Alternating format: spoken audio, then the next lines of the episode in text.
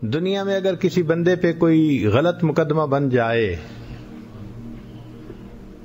اور عدالت میں ثابت بھی ہو جائے کہ مقدمہ غلط تھا تو ملزم کو تو باعزت بری کر دیا جاتا ہے، مگر مقدمے کا ریکارڈ رکھ لیا جاتا ہے۔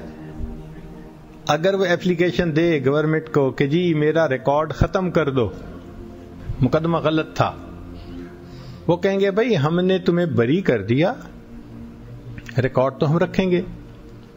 جو غلط مقدمہ تھا، دنیا کی عدالتیں بندے کو بری کر دیتی ہیں، اس کا ریکارڈ ختم نہیں کرتی۔ اللہ تیری رحمت پہ قربان جائیں کہ ایک بندہ مجرم تھا۔ اس نے گناہ کیے ہوئے تھے۔ صحیح مقدمہ تھا۔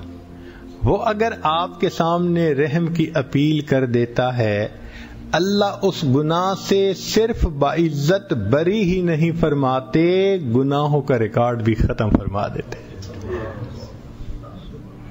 حدیث پاک میں ہے، اللہ زمین کے ٹکڑے کو بھلا دیتے ہیں جہاں گناہ کیا تھا کہ گواہی نہ دے سکے۔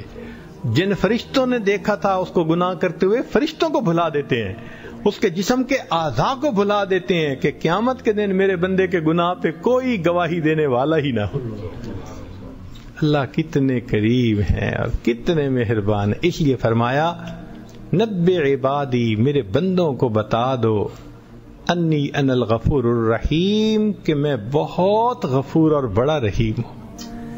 تو جب پروردگار عالم قرآن مجید میں جا بجا اپنی رحمت کے کریمی کے تذکرے فرماتے ہیں، تو ہمیں چاہیے ہم اس سے فائدہ اٹھائیں۔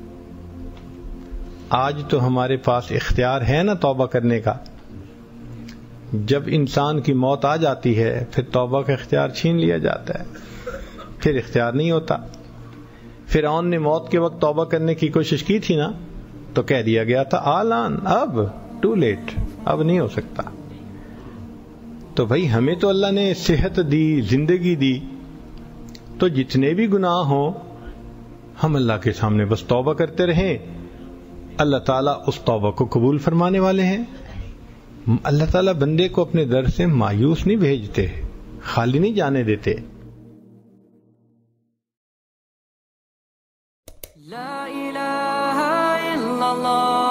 محمد رسول اللہ علیہ صلاة اللہ وآلہ والأحبہ لا الہ الا اللہ محمد رسول اللہ علیہ صلاة اللہ وآلہ والآلہ